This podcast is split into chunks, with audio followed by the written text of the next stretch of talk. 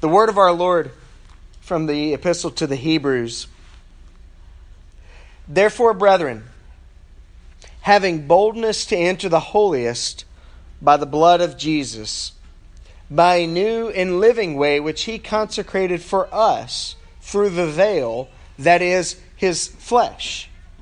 And having a high priest over the house of God, let us draw near with a true heart in full assurance of faith having our hearts sprinkled from an evil conscience and our bodies washed with pure water. Let us hold fast the confession of our hope without wavering, for he who promised is faithful. And let us consider one another in order to stir up love and good works, not forsaking the assembling of ourselves together, as is the manner of some, but exhorting one another, and so much the more as you say, see the day approaching. Lord, we pray that you would bless the reading of your holy word. We pray that you would bless its reading to our hearts and to our minds. Lord, shape us by your word, challenge us through your word, and conform us to the image toward which your word calls us. We pray all of this in the name of your eternal Son, the living and eternal Word of the Father. Amen.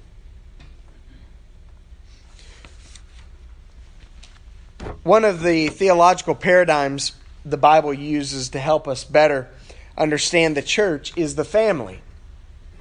We are the family of God. As I mentioned a couple of Sundays ago, it's important for us to keep in mind that when the scriptures speak of the church, while particularly I, as a theologian, like to think of the church in a kind of cosmic sense, that we are connected to the, the Catholic Church, to the, the church around the world and throughout all time. We've got to keep in mind that, that us being the family of God is not just in some cosmic sense, some abstract or invisible sense, but in a very tangible, concrete, and even local sense. In fact, the New Testament epistles were mostly written to local congregations of believers in Jesus, local families of followers, or they were written to pastors of local congregations. In fact, it's impossible to find a New Testament epistle that is just written to Christians in all places at all times. Now God's word is is to his people in all places at all times.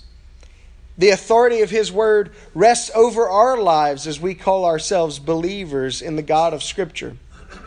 And as we as we proclaim ourselves to be followers of Jesus, this word is for us. But as originally written, the letter to the Hebrews, the letter that Paul wrote to the Ephesians, to the Colossians, the Philippians, John's epistles, Peter's epistles, Paul's letters to Timothy and Titus and Philemon, those were written to particular groups of people.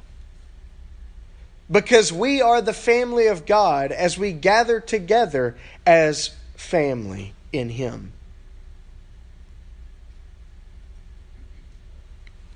A question that comes to my mind, especially as we think about what we have been seeing happening in our culture over the last several generations, is we've seen the erosion of, of faith and confidence and trust and, and um, a sense of responsibility and duty that, that so many of our culture have found eroding in organized structures, particularly the re- organized religious structures, but even the organized structures of family.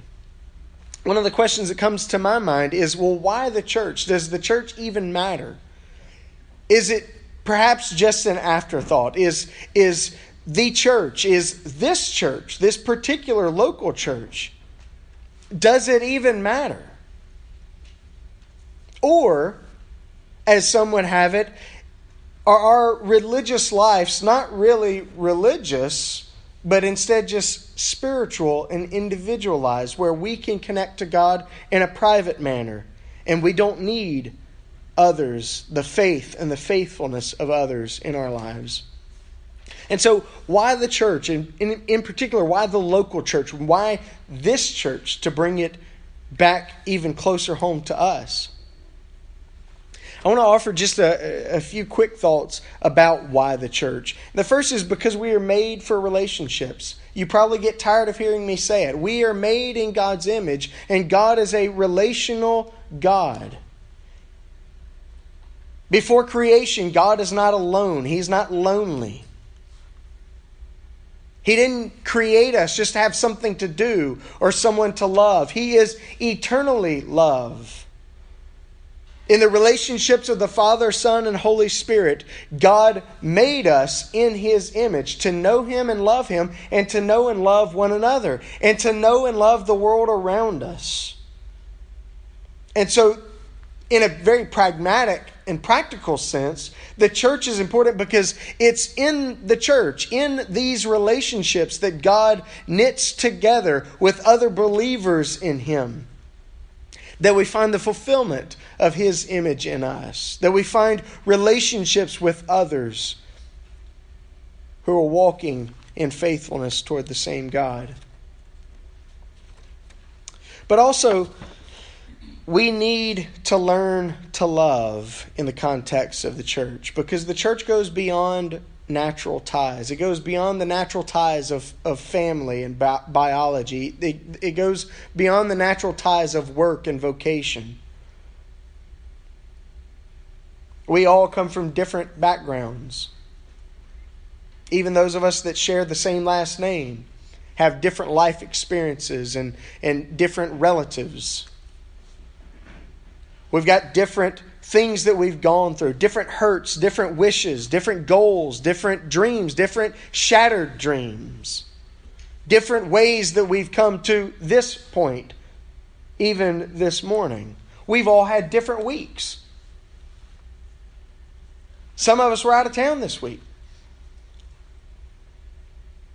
Some of us were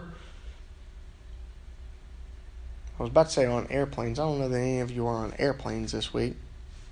I don't see a head nodding, so I guess no airplanes. But one of us will be on an airplane this coming week as Christy makes her way back home to us. So we all have different life experiences. We all come into this thing with different stuff in our backgrounds, different thoughts in our heads, different feelings in our hearts, different memories different experiences. And so it's in this sort of context of difference and diversity that God wants to bring about the unity of love and the bond of the Spirit, as the scriptures tell us. And so we're here because we need to learn to love. We need to learn to love people that are different from us, people that don't have the same last name as us, people that don't work at the same place as us.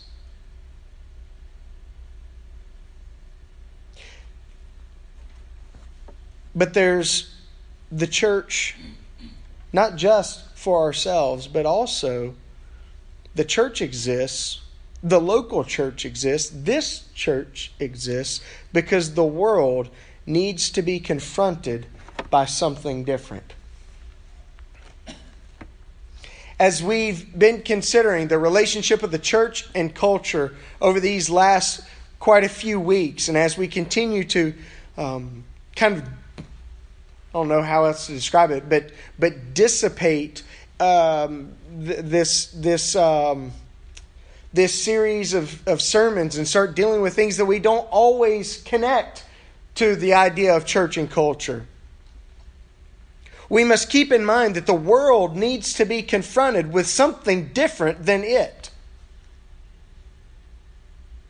Something that awakens and startles, something that, that intrigues, something that, that puzzles. You know, it's kind of puzzling what we're doing this morning. Most of the people, and we, for, we I think we are still living in the, rea- in, in, the, in, the, in the false reality that everybody goes to church, that everybody knows who Jesus is. Most of the people that we drove past this morning are not in church right now.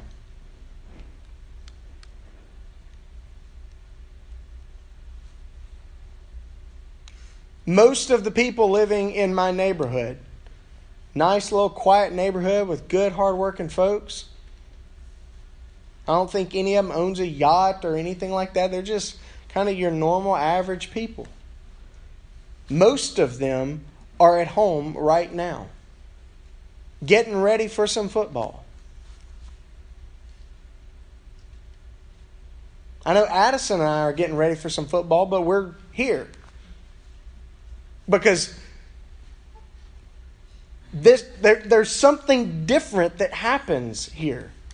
There's something peculiar, something that runs contrary to the normal patterns of life that the world offers. And if the church is to offer hope to the world, if the church is indeed to shape culture and challenge culture and rebuke culture when necessary, then the church has to be different. We're the family of God. We bear His name. And He calls us to reflect that name, to, to, to image that name to His lost world in a way that is different, in a way that runs contrary and contradictory to the priorities and values and powers of the world around us. What does Jesus expect to be the defining characteristic of his people? Love. We live in a culture that thinks it knows what love is, that thinks that it can de- even define for itself what love is. We love hot dogs, we love football, we love our spouse, we love our dog.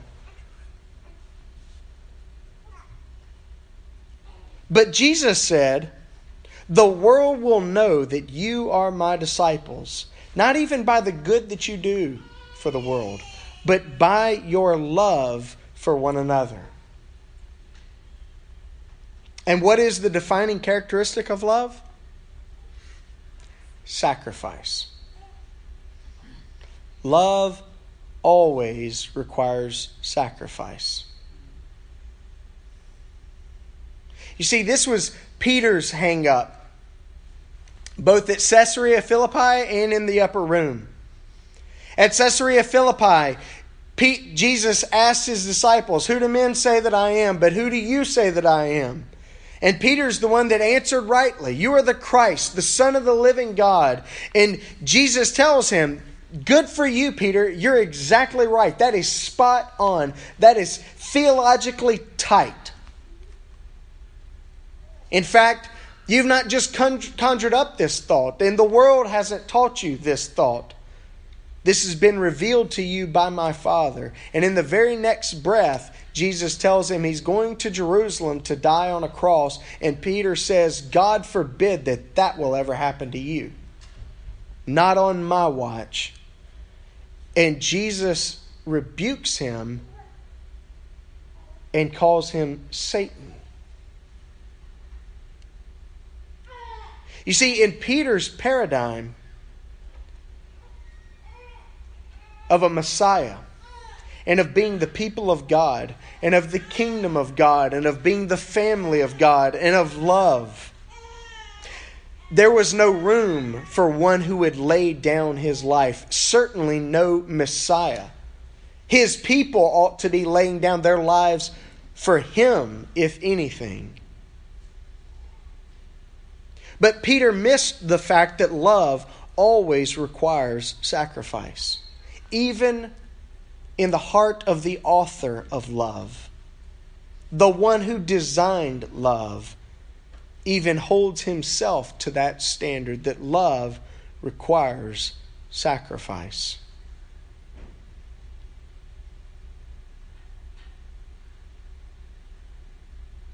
In the upper room, when Jesus girded himself and took a basin of water and began washing the feet of his disciples. Peter stopped him and said, You'll never wash my feet, Lord. And Jesus told him, You remember the ultimatum from, I mentioned it last week. Unless I wash your feet, you have no part in me. Unless you allow me to sacrifice my pride, to sacrifice my dignity, and serve you humbly and humiliatingly, you've not allowed me to love you. You see, we think that love we we we mistakenly think that we can love without being an imposition.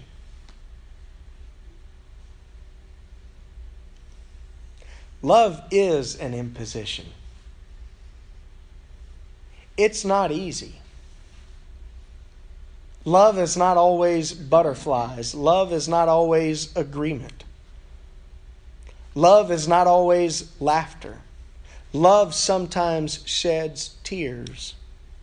Love sometimes argues and disagrees.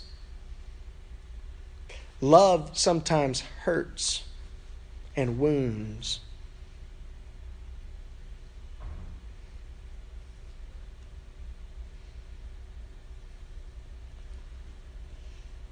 Having a child is always an imposition on a family. Helping the homeless is always an imposition. Reaching out to a neighbor is always an imposition.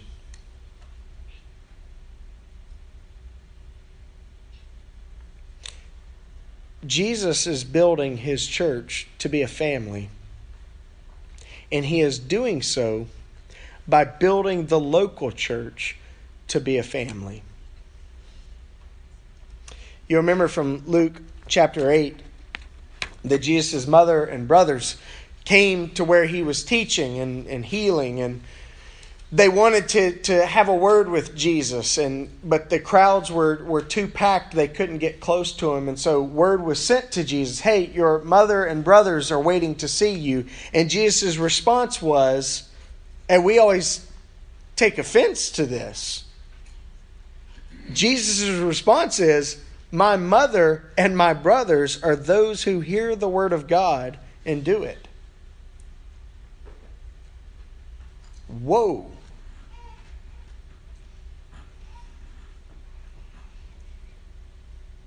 If we're not careful, we overlook the implication of what Jesus is talking about here. The implication is that he is putting together a family.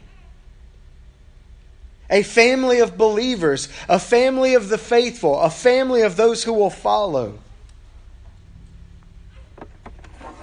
The writer to the Hebrews tells us that we're even brought together as the family of God, brought into the fellowship, brought into the house of God, he says, through sacrifice, through the death of Jesus.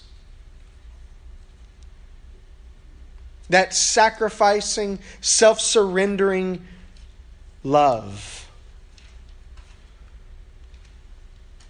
Therefore, brethren, therefore, family, brothers, sisters, having boldness to enter the holiest by the blood of Jesus, by a new and living way, which he consecrated for us through the veil. Here he's using that temple language.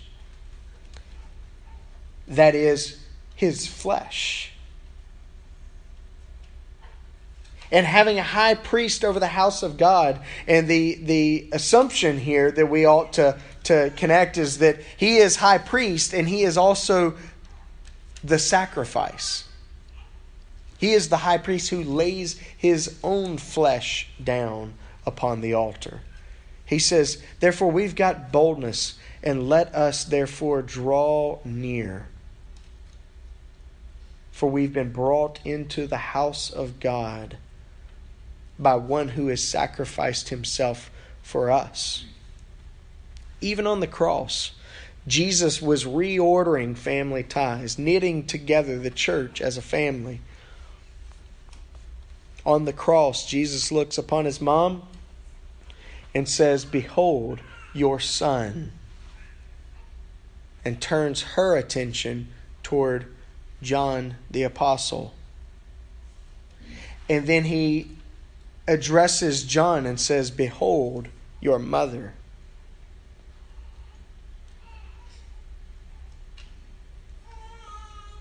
And the result of that family tie that Jesus is putting together, that Jesus is knitting, is sacrifice and imposition. In fact, John tells us from that day forward, mom went home with John, the beloved. Why does the writer to the Hebrews tell us is the reason why we've been brought together through the sacrifice of Jesus? He tells us that we've been brought together through the sacrifice of Jesus so that we can teach each other about love and encourage each other to love. And not only that, but that this love to which we are being called is developed in our lives through sacrifice. And it's evidenced in sacrifice.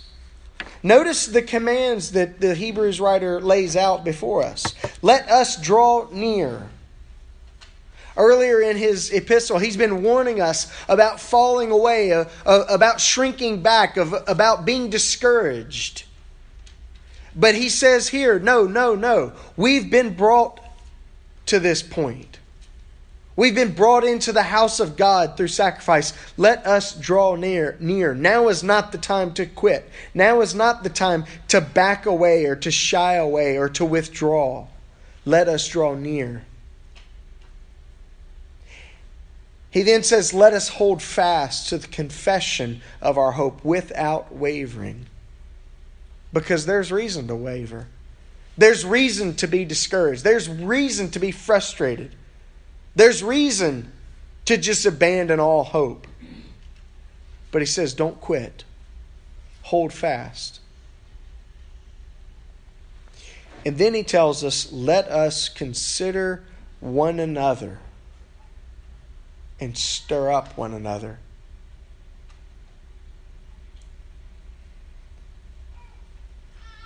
For those of us who refuse to quit, and for those of us who insist on drawing near, we must consider one another.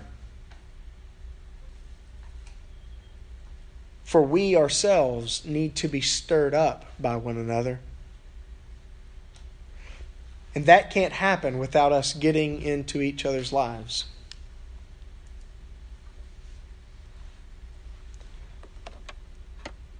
whether we prefer our privacy or whether we prefer doing our own thing. God says that as a family, we are called to love one another and not just, oh, I love you, but to stir up one another, to stir up love and good works.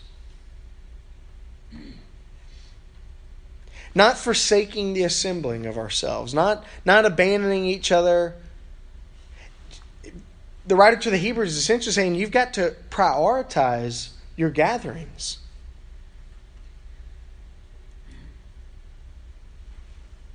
I can tell you one of the things that um, is is uncomfortable about being a pastor. There are a number of things that are kind of uncomfortable about being a pastor, but one of the things that doesn't affect you guys, but does affect me and my family, is that we don't make all the family gatherings because we make all the family gatherings.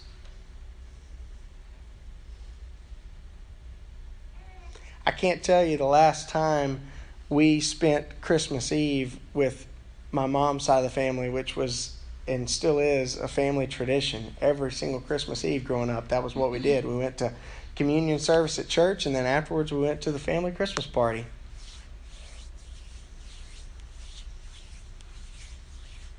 And I don't I don't bemoan that. Because God has I hope they don't listen. I didn't expect to say this, and so I'm kind of off the cuff here, David. We can get in trouble if we're off the cuff sometimes. But in all reality, I would rather be gathering together with my church family to receive the Lord's Supper on Christmas Eve than hanging out and eating turkey and ham and dips and beer weenies and sausage balls and all those things because this is the fulfillment of God's calling upon my life. God has knit us together as a family, and families prioritize their gatherings. They prioritize getting together, exhorting one another, challenging one another, holding one another accountable, shaping one another. Not just saying, oh, well, that's got nothing to do with me. That's just my brother in Christ. That makes no sense. The, the, the rhetorical question that, uh, that Cain asked of God, Am I my brother's keeper? Is assumed in the text to be answered contrary to what Cain insist, was, was expecting. Cain's expecting, look, I'm not his, I'm not his schedule keeper. But the implication is yes, you are your brother's keeper. Yahweh just asked you, Where is your brother? What have you done?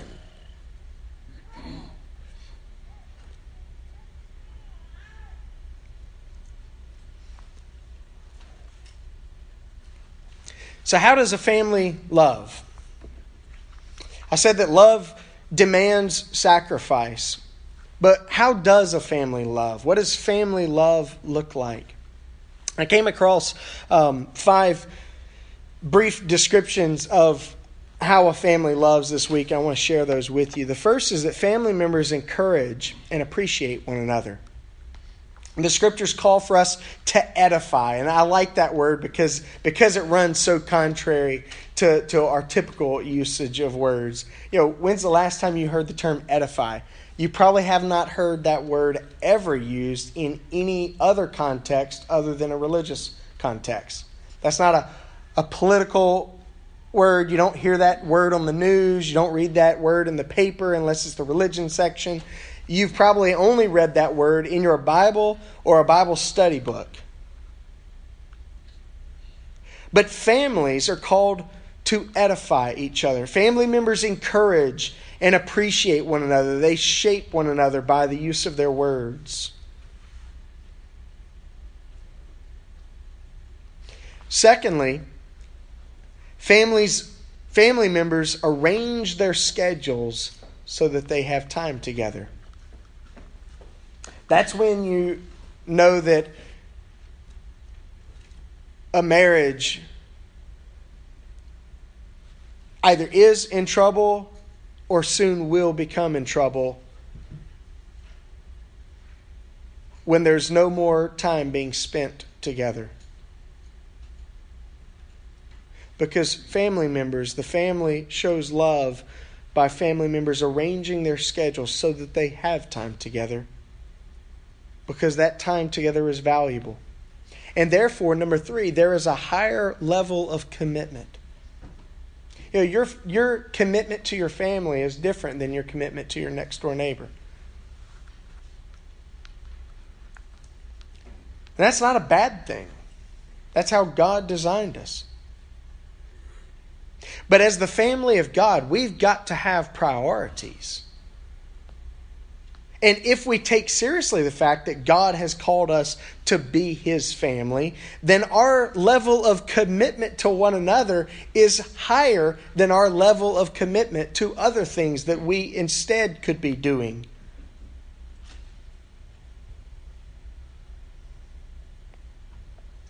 Number four, has a family love? positive communication is practiced. You know, communication ought to happen naturally. You know, for a husband and wife to talk to one another, it probably ought to be more than just a scheduled time in the evening after all the kids are in bed. Communication ought to be natural. But sometimes good communication does require intentionality. Setting aside time to speak to one another.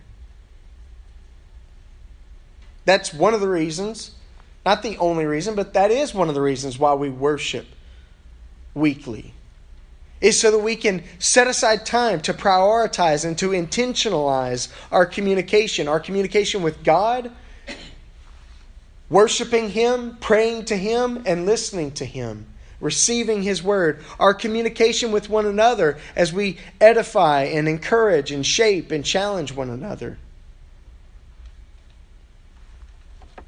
Families communicate to show love. With the weather coming in in Irma, one of the things I want to encourage you as head of this family is if the weather gets bad, communicate with one another. I know sometimes that falls on the pastor, and you know, emails got to be sent out, and you know, you want folks to check in on one another. But if family cares for one another, then family communicates with one another. And so you start hearing about power outages, even if your house is fine. Pick up the phone and call. Call one another. Check in. That's called communicating. And that doesn't have to happen in an organized way. It should happen in an organized way, but it doesn't just have to happen in an organized way. In fact, on that note, we've shared why some folks are out this morning.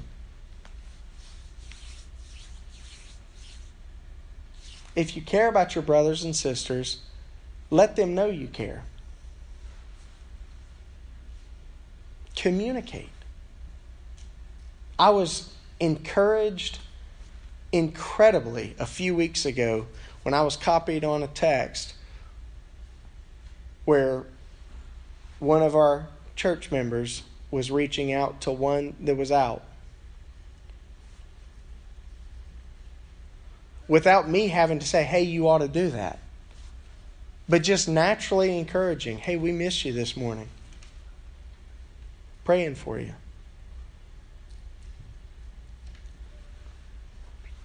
The fifth way that a family loves one another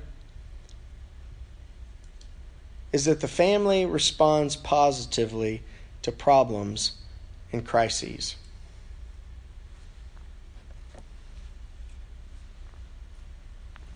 You know, last week I preached on anger and frustration. And one of the things I said was that if you want to know if your anger is righteous anger, then ask yourself have you prayed for the one that has made you angry? Are you praying? It's easy for us to see this morning as a problem and a crisis. We show up, a lot of people are out. Folks are sick, some are doing other things. But family that loves one another responds positively to problems.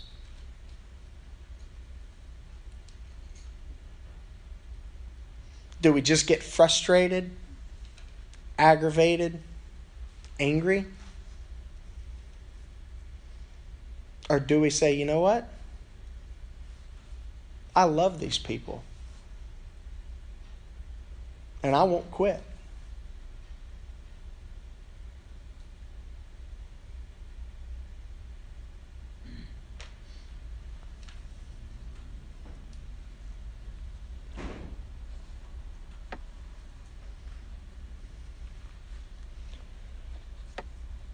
What sort of love are we modeling?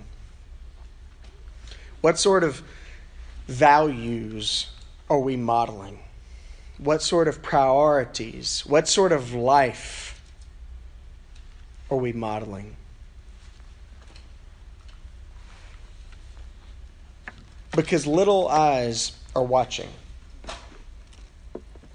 Our children are seeing what is the character of our love, not just in our family, but in our family, this body.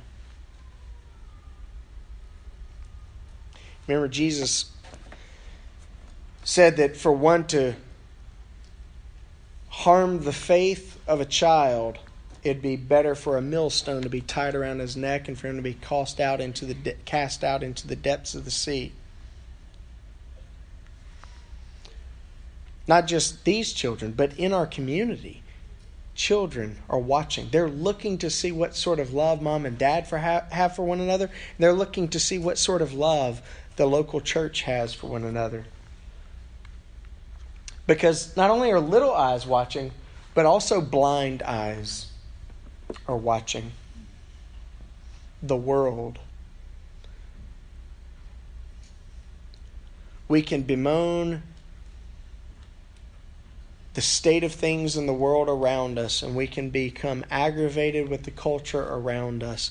But if the church is no different, then we are failing ourselves, we are failing our Lord, and we are failing the blind eyes of the world that are watching.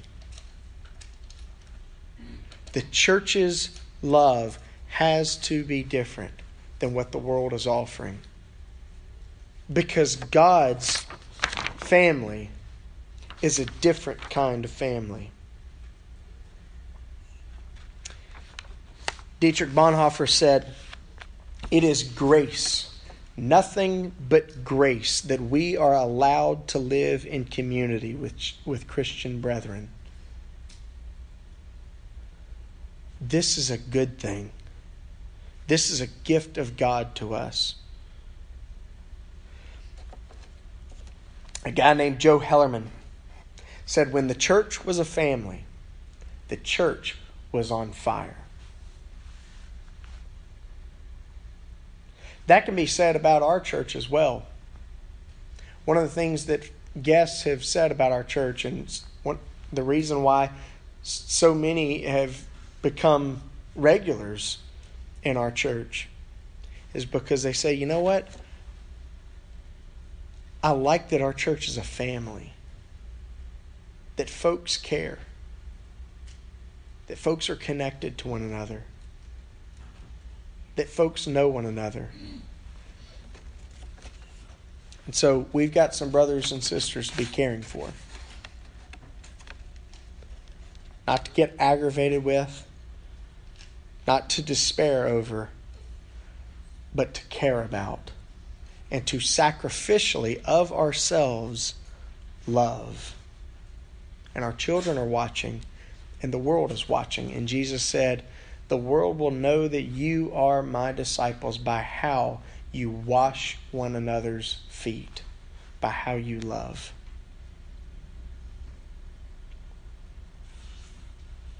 And in the end, if that doesn't matter, nothing else matters. Let's pray.